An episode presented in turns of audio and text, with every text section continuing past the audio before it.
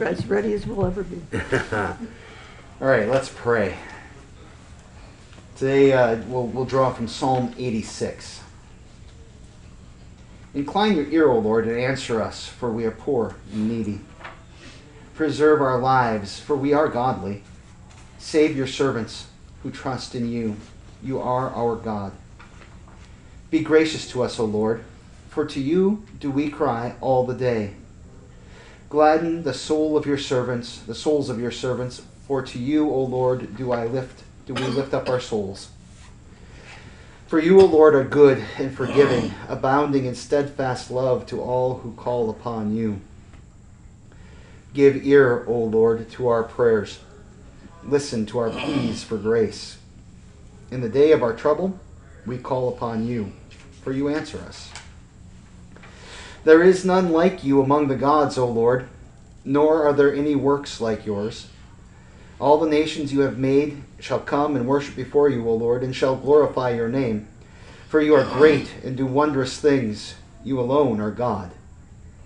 Teach us your ways, O Lord, that we may walk in your truth. Unite our hearts to fear your name. We give thanks to you, O Lord our God, with our whole heart, and we will glorify your name forever. For great is your steadfast love toward us. You have delivered our lives, delivered our souls from the depths of the places of the dead. O God, insolent people have risen up against us, against your church, against all your people. A band of ruthless people seeks our life, and they do not set you before them. But you, O Lord, are a God merciful and gracious, slow to anger, and abounding in steadfast love and faithfulness. Turn to us and be gracious to us. Give your strength to your servants, and save the sons and daughters of your maidservants. Show us a sign of your favor, that those who hate us may see and be put to shame, because you, Lord, have helped us and comforted us. Amen. Amen. So uh, today we are wrapping up the uh, the sermon series on Ephesians in our worship services. Um, the next uh, book that we're going to do a kind of semi-continuous reading of is the book of James. Um, and uh, for those of you who are kind of familiar with the, the Lutheran uh, look at James, uh, this is going to be challenging. Um, Luther once called it a, uh, a an epistle of straw, um, and uh, commented that uh, of all the books of the Bible, he'd like to chuck that one. Um, I like it. but uh, um, later on in his life, he's like, "There's good stuff in there. It's just that it doesn't push the gospel the way that he would have liked to have seen it to do." Um, so it's, it is valuable to us, and uh, um, and we'll talk more about that, you know, as the uh, as we get into that book in in the worship services. But it's been a it's been interesting to me um, teaching the class on Romans and also diving a little bit more deeply into Ephesians across the last six or seven weeks here, you know, because you have these two letters that are written by Paul, and you can see the some of the themes that they're very much in common. Messages of grace and faith and redemption and and even talking about baptism in both of them. And you know you can see that in different layers in both of the books. But also that both of the books have different emphases.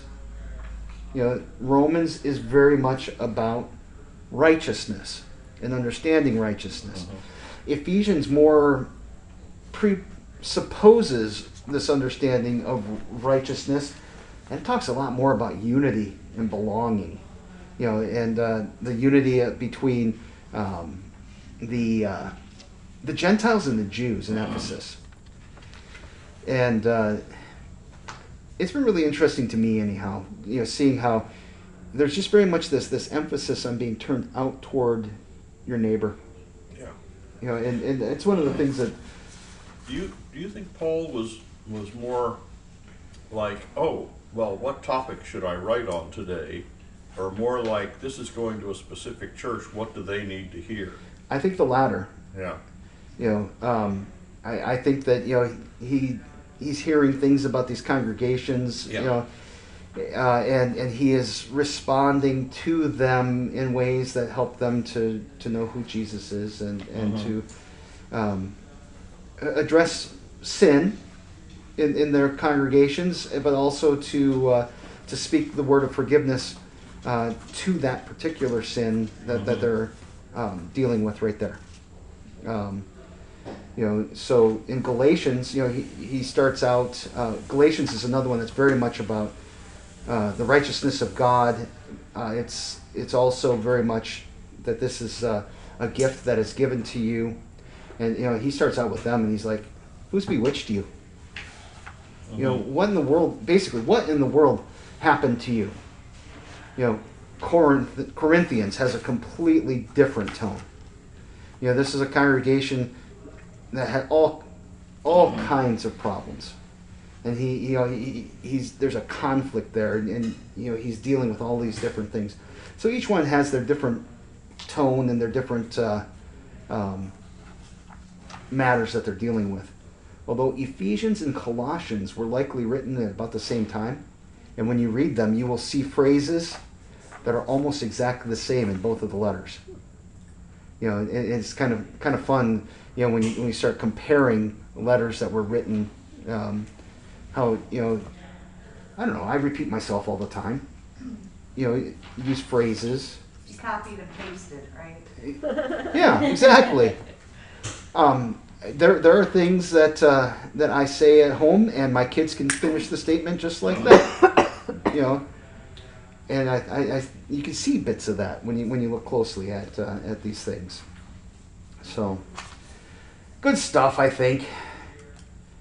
Um, so we are in Romans here, and uh, um, that being the case, we're, we're slowly working our way through uh, chapter 6. A lot of good stuff about baptism in here, and that's the context that we're still reading in here, that we're, we're talking about being baptized into Christ, being baptized into his death. And um, verses 5 through 11, and we'll, we'll see how much of this we, we uh, get through today. Um, I'm, I'm hoping to get through at least verse 9, um, but, uh, you know, we'll see. Um, For if we have been united with Jesus in a death like his, we shall certainly be united with him in a resurrection like his. We know that our old self was crucified with him in order that the body of sin might be brought to nothing, so that we would no longer be enslaved to sin. For one who has, has died has been set free from sin. Now, if we have died with Christ, we believe that we will also live with him.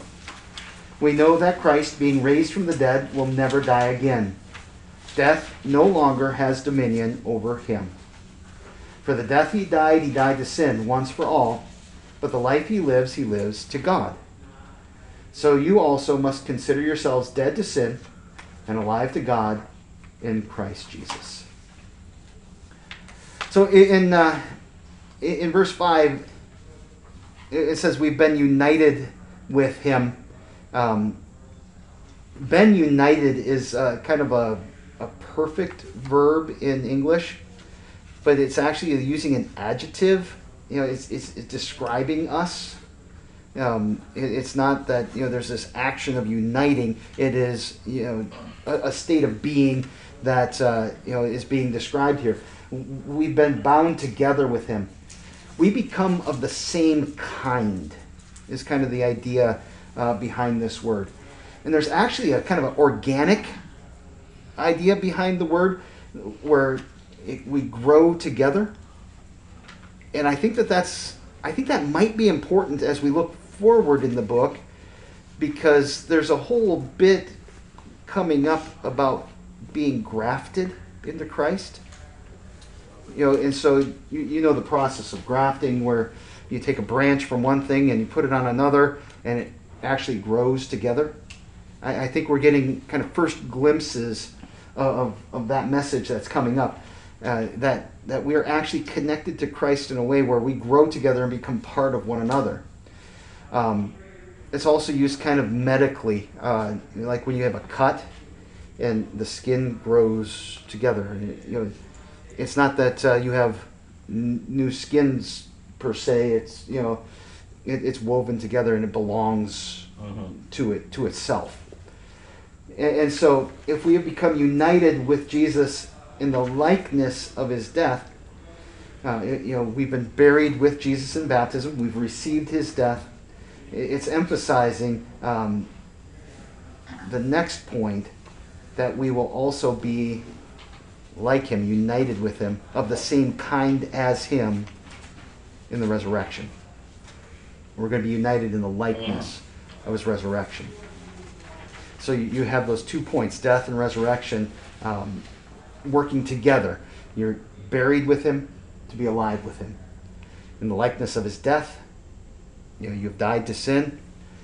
In the likeness of his resurrection, you are alive to God. And it says that knowing this, that our old man has been crucified together with him.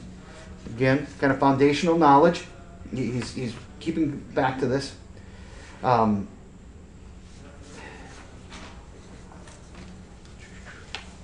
there's some strange grammar uh, in, in verse 6.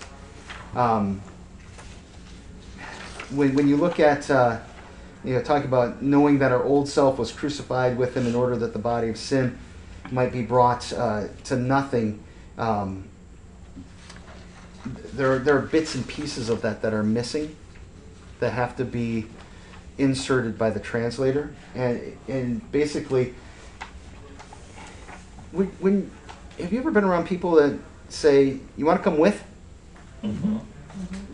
You know that that was really common where you know where I grew up, and you know it kind of drove my dad kind of crazy. He'd be like, "With what?"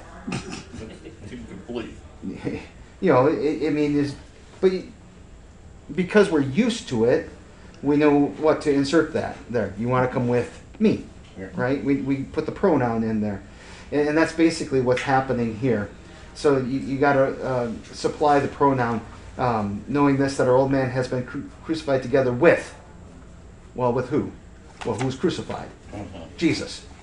Um, and uh, the purpose of this being crucified with is that it may cause the, the body of sin. Um, it, it, it says that the body of sin might be brought to nothing. Um, it's an interesting word um, that it would be left unemployed, that it would be abolished, um, it'd become inactive. Um, I think uh, the King James has it uh, that it would be brought to nothing. Um, but basically, that the body of, of death, uh, or that the, uh, the body of sin um, would be shut down. Is kind of the idea. So you're, you're a sin factory. And we're, we're, we're, we're closing down the business. We're closing down the sin business. And uh, we're being retooled for something else. Um, so, what do we mean by the body of sin? What is that? What is that talking about? Is it saying that that um, flesh is evil, and uh, it, that uh, you know the, the goal is to you know kind of rise above the the flesh and to become something different? Not all sin is of the flesh, True. So the body of sin must be something more than that. And maybe something less at the same time. Okay. Not everything that the body does is evil. Right. We can do good things with our bodies. I'm rambling, I just, just Yeah. don't have a conclusion, but Yeah, I think that this is one of those kind of strange phrases that um, uh, can be misconstrued because there are um, ideas out there that uh, that the whole goal of your life is to get rid of your body. mm, You know, um, this is kind of central um, to uh, some of the Eastern meditation type of things, where um, you you want to get rid of your desires, you want to get rid of your earthly attachments, so that your spirits can rise. This was a big part of uh, medieval uh, Christianity, in fact. Um, and it's rooted in ideas of that heresy that we've mentioned before called Gnosticism. And, um, you know, there's nothing new. I mean, No. when you look at these different heresies, they, they all tie together. Um, but uh, you know, this one in particular is this idea that you know there's a great spirit out there, and our goal is for our spirits to become united with that spirit and to shuck this earthly coil and to become pure spirit. You know, so we seek what we can do to to ascend to God. Um, and there's a danger that we can slip into a kind of, of dualism, you know, where the flesh and all things physical are tied to what or associated with what's evil, and then all things spiritual are what's good. But there are bad spirits in the world. Mm-hmm. And not everything that flows from our spirits as sinners is good. You know, the goal is that both body and soul will be uh, redeemed. So, what Paul's doing is he's recognizing that there is corruption in our earthly nature. Uh, and, uh, you know, in the, uh, in the first chapters of Genesis, the creation, mhm, every day ends with, and he saw it was good. yeah, So the created world was good absolutely. until it became corrupted. and it still is. It, and we're going to get into this in Romans. It's just that it's been subjected to futility because of our sin. That's coming up in chapter eight. Um, you know, and so there are good gifts and good blessings that are in this world for us, but there is a uh, there's a pollution, and the world doesn't want it, but it's there. You know, and uh, The world does want it, it just doesn't want to admit it. no, the world, the creation Ah, okay. does not want it. You know, when we start talking about the world, like the devil, the world, and our own sinful nature, like we do in the Catechism, that's more about kind of the the, the order of the world. You know, the societal structures, Okay. and it's not about you know the grass and the deers and deer and the rocks. By the way, two huge bucks on the property here. I mean, Cool. big, big boys.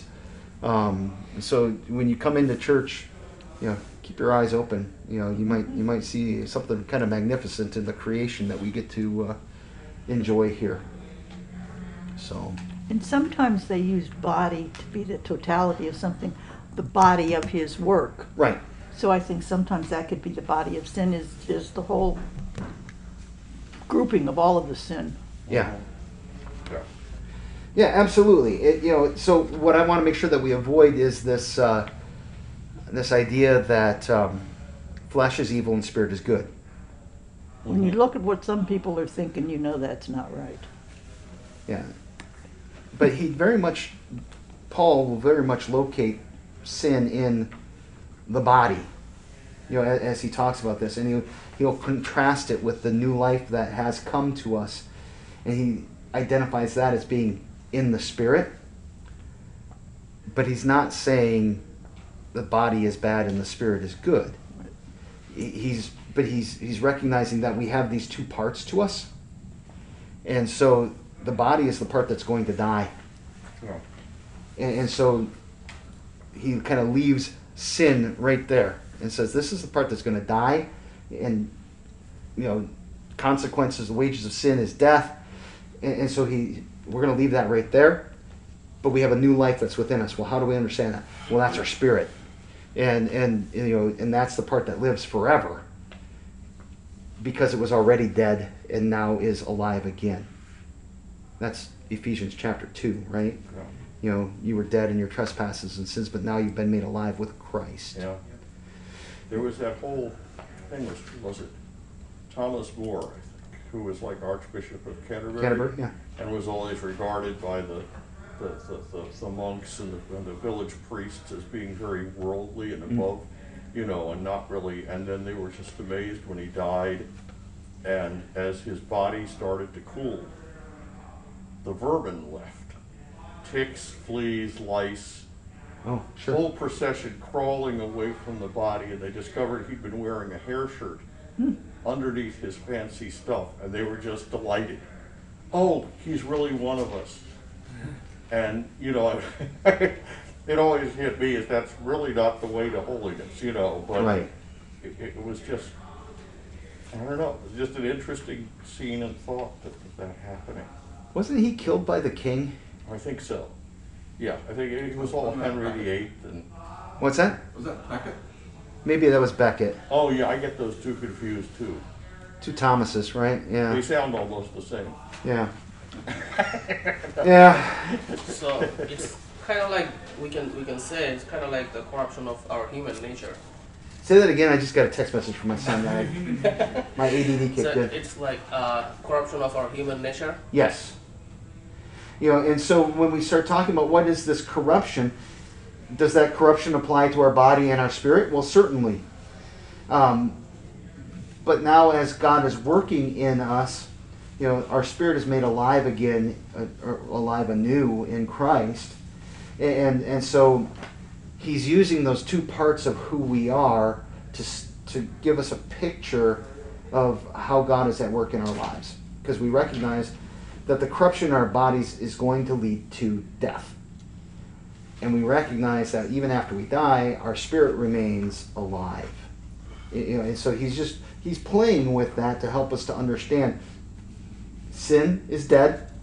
It's going to be buried in the grave. It's already buried in the grave with Jesus. But now you have a new life. You know, and this is that life of the spirit that he's talking about. But it's still lived out in the body. You know, and and uh, Jesus' redemption is not just for our spirits, but it's for our, our spirits and our bodies. And uh, the trick in this is that we don't experience the full redemption of our bodies until after the resurrection, which is ours. You know, it's just that we ain't there yet. It's the now, not yet. You know, you have been raised with Christ. But wait a minute, my body is still, you know, old and falling apart. I Mhm.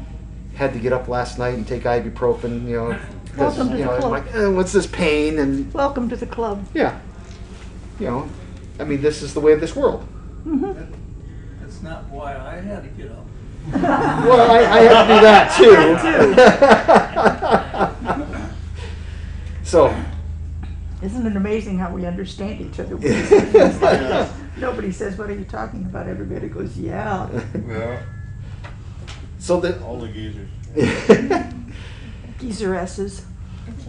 so the result of the old man being crucified with Jesus and the abolition of the, the, the body of death is that we're no longer slaves to sin.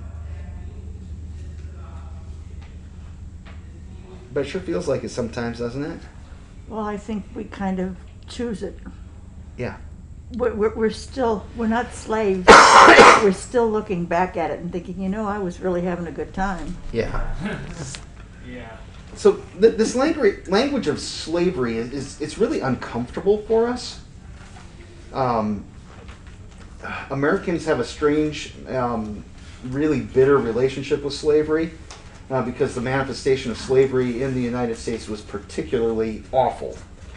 Um, but slavery's been around for a long time. Forever.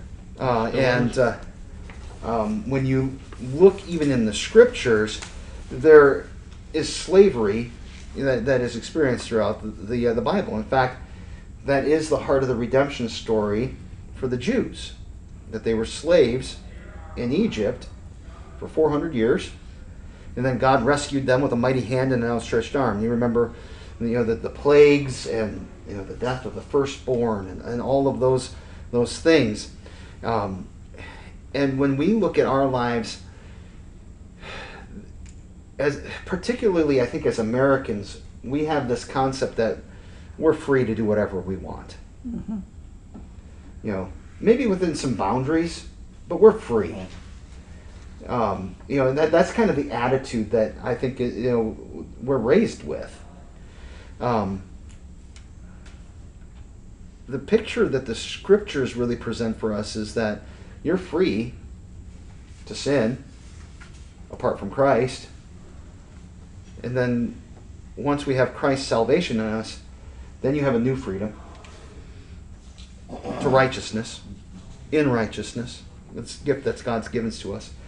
So when, I want to take a look at John chapter 8, verses 31 through 38, where Jesus has this really, I think, fascinating conversation um, with uh, the Jews. And when, when John uses the word Jews, he's basically talking about you know the Jewish leaders. And uh, in, in chapter 8, they're kind of going after him. Um, there's been a couple of conflicts. Uh, in- in the beginning of chapter 8, you've got the account of the woman caught in adultery, where uh, he says, You who with- are without sin, cast the first stone. And nobody did. And they all walk away. The oldest first, and then the youngest, because the older are wiser, right? Yes, So, yes. and then uh, the whole thing about I am the light of the world, he's talking about how they are in darkness.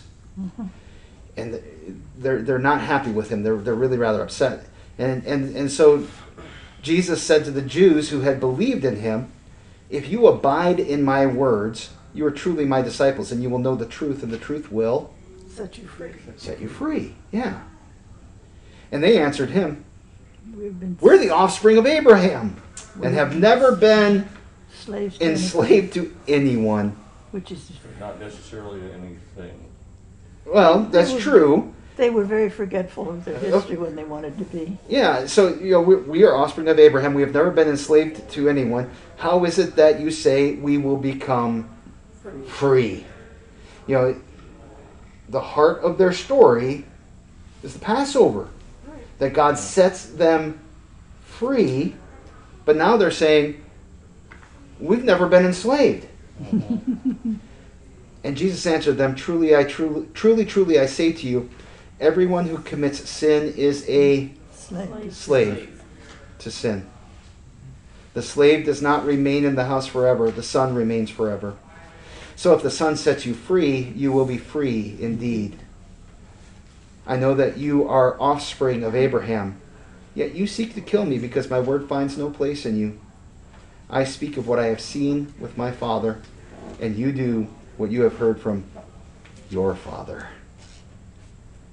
And then he really drives the stake because he identifies their father. Do you remember who? The devil. The devil. Yeah. And, and that's uh, you know, and he's making that same picture that you know, in our sin, you're free. Yeah. I mean, isn't isn't that the way that we imagine freedom? Quite often, I can do what I want with whom I want. You know, it doesn't matter, and because I'm free.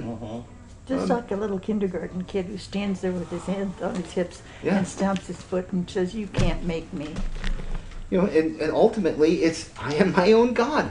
I decide what's right and what's wrong. Except that when that bumps up against God, your, your free choice is sin.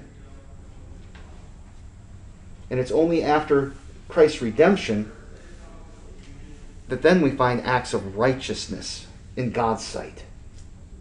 Uh, you know, and. Uh, in, in Romans 14, we're, we're really going to be confronted with this idea that everything that is not of Christ is sin. And that's the message that, that Paul is, is going to really push, that the Spirit of God through Paul is pushing for us. So we are free, apart from Christ, to choose sin. And we are free in Christ to live in righteousness. And what's Paul's emphasis with righteousness? It is a gift. And it's a gift that's connection, connected to the reception and the presence of the Holy Spirit. So everything done in faith is holy. And everything done apart from faith is sin. No matter how the world looks at either of those things.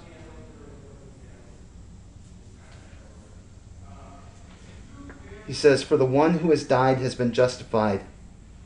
And I keep I keep using this idea justified passively, declared righteous from sin. It's a gift. And this passage in particular is one that all the English translations get wrong. Um, when you look at what it says in chapter or in verse seven, for one who has died has been set free from sin, but that's not what it says in the original. It says the one who has died has been Dead. justified Justified, okay. from sin. And you can see where they get the, the idea of you've been freed. But remember early on, I, I talked about that word dikaiosune, and there's all those different dikaio verbs and words that are peppered throughout this book. It's that word. The one who has died has been justified from sin, is declared righteous from sin. Sin no longer has any uh, hold of him or her. Yeah, you know, outside of this context, when I see the word justified, it always means, you know that bad thing I did, I actually had a good reason for it. Yeah, And this seems to be a very different it is. definition of justified. It is. And I, I'm not sure if we have a good word for what this is supposed to mean. Yeah, mo- Justify is right. It's like justifying your typesetting. Yep. And and so what happens is I do something wrong and I try to justify it, meaning I try to excuse it and make it, you know, this was what I did was mm. right. You know, so I declare it to be right. What God is saying here is, you know, your declaration means nothing. Mine, however, God's, however, means everything. And in Christ, He declares you to be righteous, that your sins are forgiven, that you are alive in a whole new way, and that you are indeed right with God because of what Jesus has done, not because of what you've done. You know, so I mean, think about this for just a second. What what what is the goal? What's Jesus' goal? Is it to fix your life so that you can, you know, be a better person? Or is it to reconcile you to himself? Mm-hmm. I think it's reconciled. It is, absolutely. Now, when Jesus reconciles us to himself, does it follow that there should be changes in our behavior? Mm-hmm. Absolutely.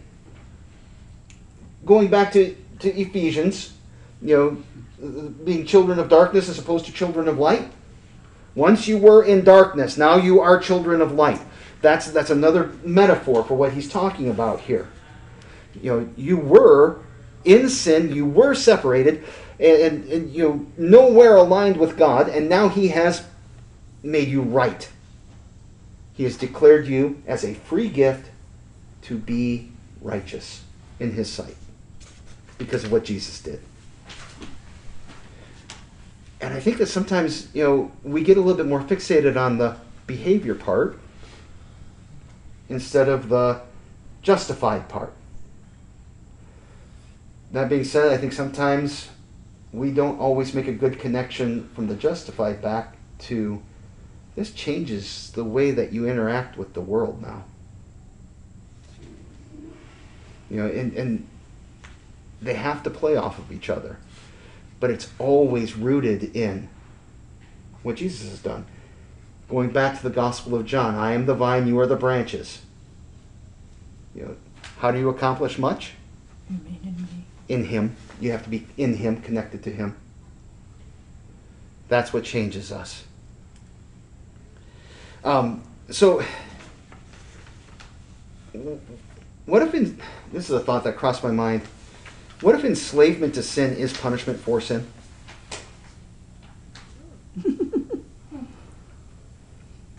Yeah. You want it so bad, go ahead and have it. Yeah, because if the root sin is I am God, Uh-huh.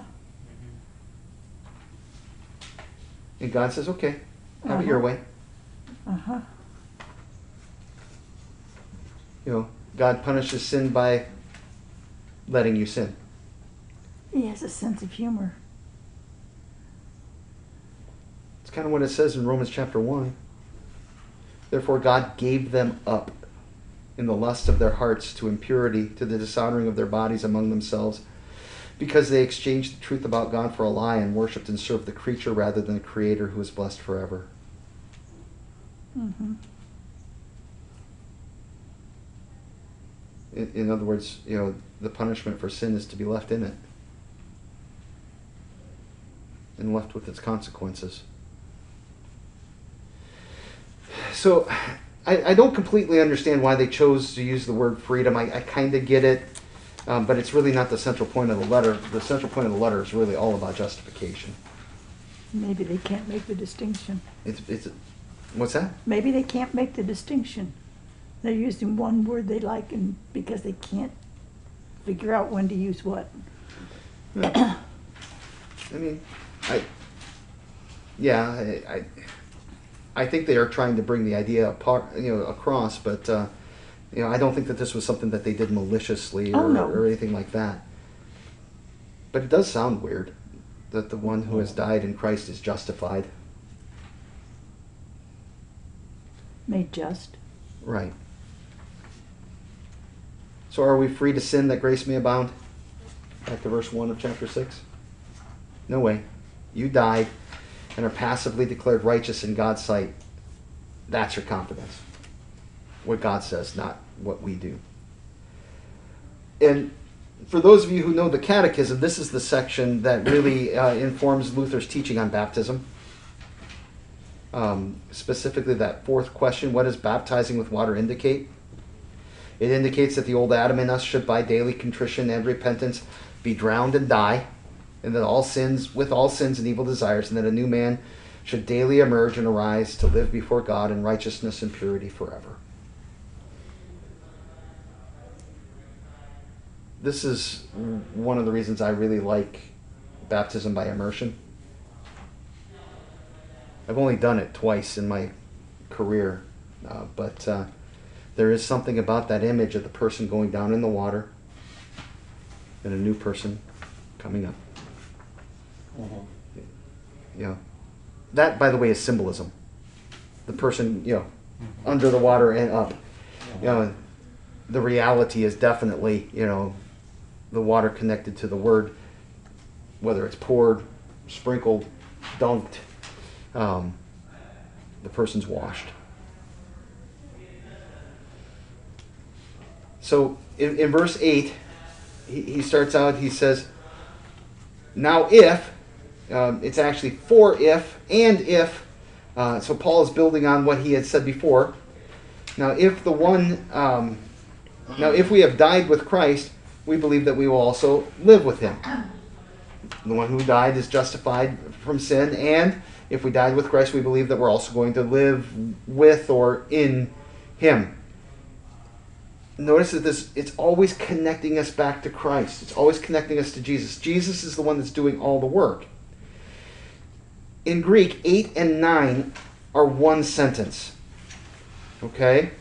Um, so uh, I would translate this uh, this way. And if we were raised with Christ, we believe that we will also live with or in him, knowing that Christ having been raised from the dead no longer dies. Death no longer no longer rules him no longer dominates him. It's no longer his master. It's just all one thought. And the idea that that death rules in this world it's something that it's kind of obvious but it's like people will live in denial of it as well. You know, you know we we uh, we look around and, and you know you can see death everywhere. And yet you know it's it, it, it's never going to touch me. Right. you know i'm going to you know kind of you know keep on and you know and, and do what i need to do. Um, you know and i think a lot of times people are in denial about this now the word when it says that uh, uh, death no longer um, uh, how does it put it in the uh, esv uh, death will no longer have dominion over him. That's related to uh, the word Kyrie, like Kyrie eleison, Lord have mercy. So it, it's kind of the sense of death is not Jesus's Lord. Um, and as I think about you know this whole issue with death, if the chief temptation is that we make ourselves out to be gods, then this this denial regarding death it's a continuation of the same attitude. You know that that we're going to overcome death. You know, and uh, and, and uh, I was thinking about you know where where in the world can we see you know people trying to be lords over death, and um, I'm not talking about you know things that we do to to protect and preserve life, um, because we we have good gifts that God gives us to help us to heal people and and to prevent them from dying, you know. But these are things that that we do um, in, in order to, uh, in a sense, live forever. And uh, I thought about Walt Disney. The story goes, I don't know if this is true or not, that he's cryogenically frozen somewhere. so that someday they can bring him back to life once they figure out what to do. And we'll have new shows. I, I, there you go. I, I've heard I, I've heard the same thing of Ted Williams, the baseball player, Hmm. that he's cryogenically frozen somewhere. You know, and that someday, you know, they're the goal is that they'll wake him up. Or Ted's goal was I preferred Sleeper. sleeper. Woody Allen. I haven't seen that one. Oh, he's got a bad disease. He's he's does everything for his health, but he's still got this bad disease. So they they put him to sleep until somebody comes up with a cure for it. And so and finally they wake him up. And they said, "Okay, we've got all the latest first stuff. First, you got to smoke a pack of cigarettes, and then we got a big steak, and, and everything he thought was healthy is well, that's what killed you." Oh. But this this is one of the things that we that our society has done. I think that this is more moved into pseudoscience than actual science. But uh, um, you know, in order to evade death. Have you heard of transhumanism? Transhumanism is basically um, connecting uh, technology to our bodies to help us to live better. So there are some therapies that, that do this that are actually, I think, quite good and helpful. Like a pacemaker. Mm.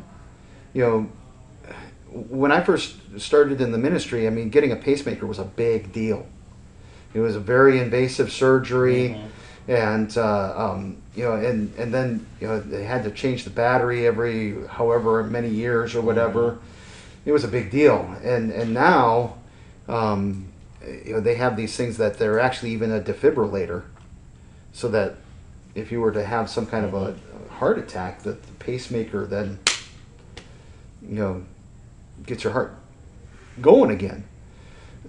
But there are there are other uh, ways of uh, incorporating technology into our, our bodies that people are, are exploring to try to rise trans beyond being human. You know, and it's you know some of it's fine. I, I'm very thankful for the uh, the the technology of lenses. Right? Mhm. These things, you know, th- this is that's a form of technology. It's an old form. Um, I'm, you know, I'm thankful for these things. I'm thankful that God has given us ways to, you know, overcome some of these weaknesses of, of our, our bodies. I think that uh, pacemakers are probably a pretty darn good thing. I don't know that I need to have a chip in my brain to make me think faster. I don't think we could deal with it because we can't catch up with you now.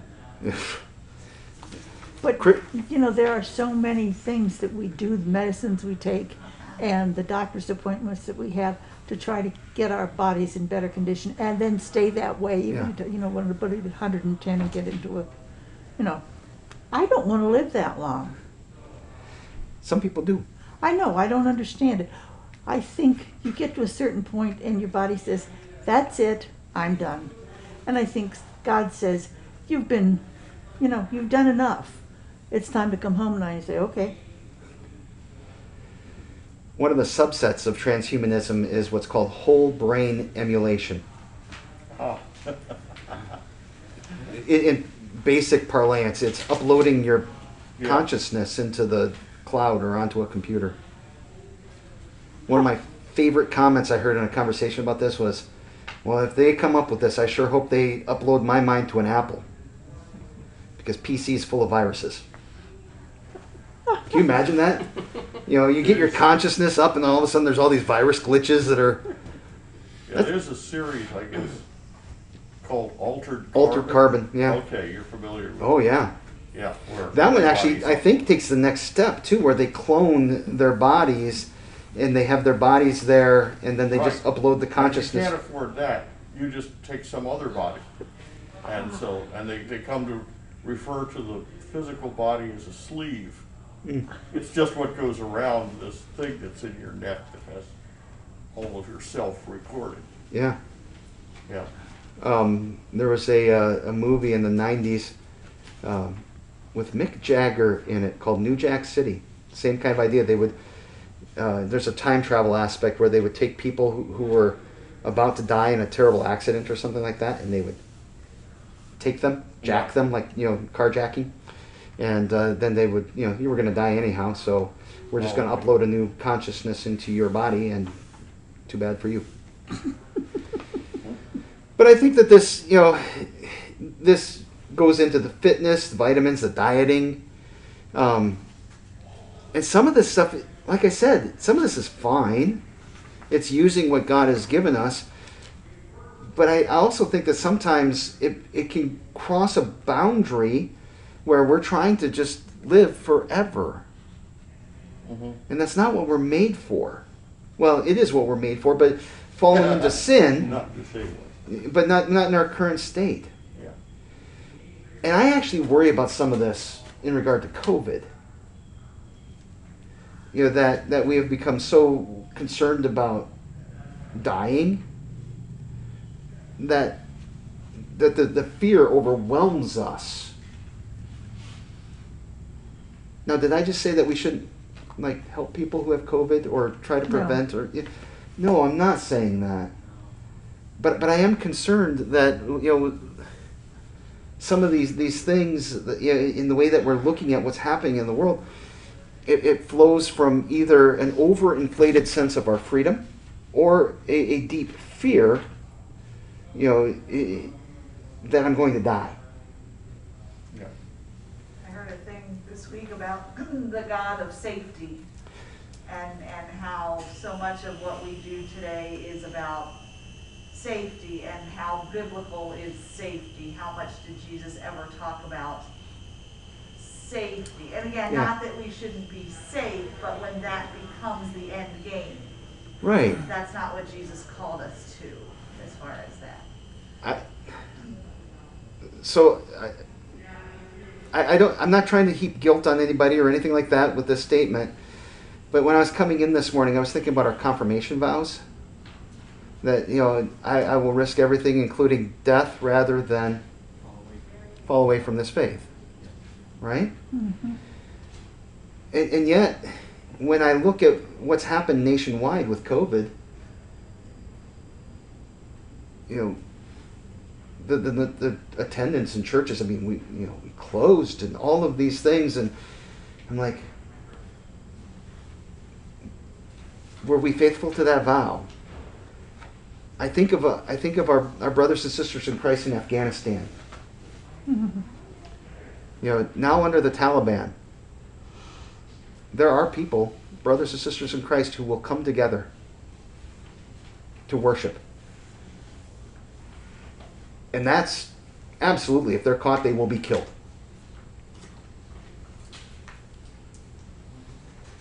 You know, and, and I think this is something that we need to wrestle with for ourselves. You know, when it, when when are my choices, you know, showing that I'm I'm not actually committed, or that I'm wrestling with my commitment, or Well, a commitment to not fall away. What does it mean? If your faith is intact, you know, you don't have to have a calendar and mark, well, when was the last time I had That's- communion? But if I'm not going to communion because I'm afraid, and you know, and, and there's all this, there are many different ways to receive it. Jesus says, "Do this." Mm-hmm. You know that this is something that is essential to your life of faith. You, you know, I, I I feel a tension there. Mm. I I find think that if- during the medieval plagues, the physicians fled, except for the Christians. Yeah.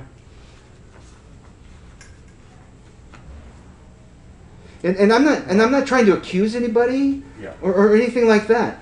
You know, I, I think that this is something that we have to look at in our own hearts because I mentioned Colossians earlier. It says, you know, let no one judge you in regard to a new moon or a Sabbath.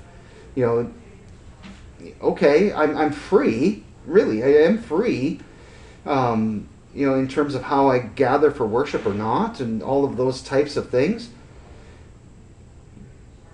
But at the same time, I, I really rather understand that what happens in the body of Christ when we gather together, it's not, it's not a nice add-on, it's actually an essential to the life of faith. You know, and I worry uh, to some degree that our fear of what's happening in the world overwhelms, you know, the, the benefits that God gives as we gather as His people. Yeah, I, I guess I just feel, I feel constrained to not condemn people to death because you have to die in order to show you're a Christian. Or you, you have to be getting to almost certain you're going to die just to show you're a Christian. I, I, you know, God may make that judgment, but I'm not going to. And I would argue that we haven't faced that risk. Oh, you and I, no. No. And yet, the people who are in that situation, that is the choice that they will make. Not all of them, but they will make the choice to come together Oh, so, in, in, yeah. in face of persecution, in face of certain death. They will still gather. Yeah. Because that's what the church has always done, all the way back to the beginning. Mm-hmm. Um, so, um, in terms of our, our earthly engagement with death, there are, there are um, you know, the best I think that we can do is to delay the inevitable. Is the inevitable of death worth delaying? Well, if you delay it, you're still living here. Yeah. You still have to fix dinner and all this other kind of stuff. But if you don't delay it, you're in heaven. Right? Where, where, where is the, the problem there? So in Philippians chapter 1, verse 21, Paul says, To live is Christ. That sounds like a pretty darn good thing. Mm-hmm. To be the representation of Christ in this world, to share the hope that we have. To live is Christ, To die is gain. But to die is gain. Yeah. In other words, you win both sides living, dying.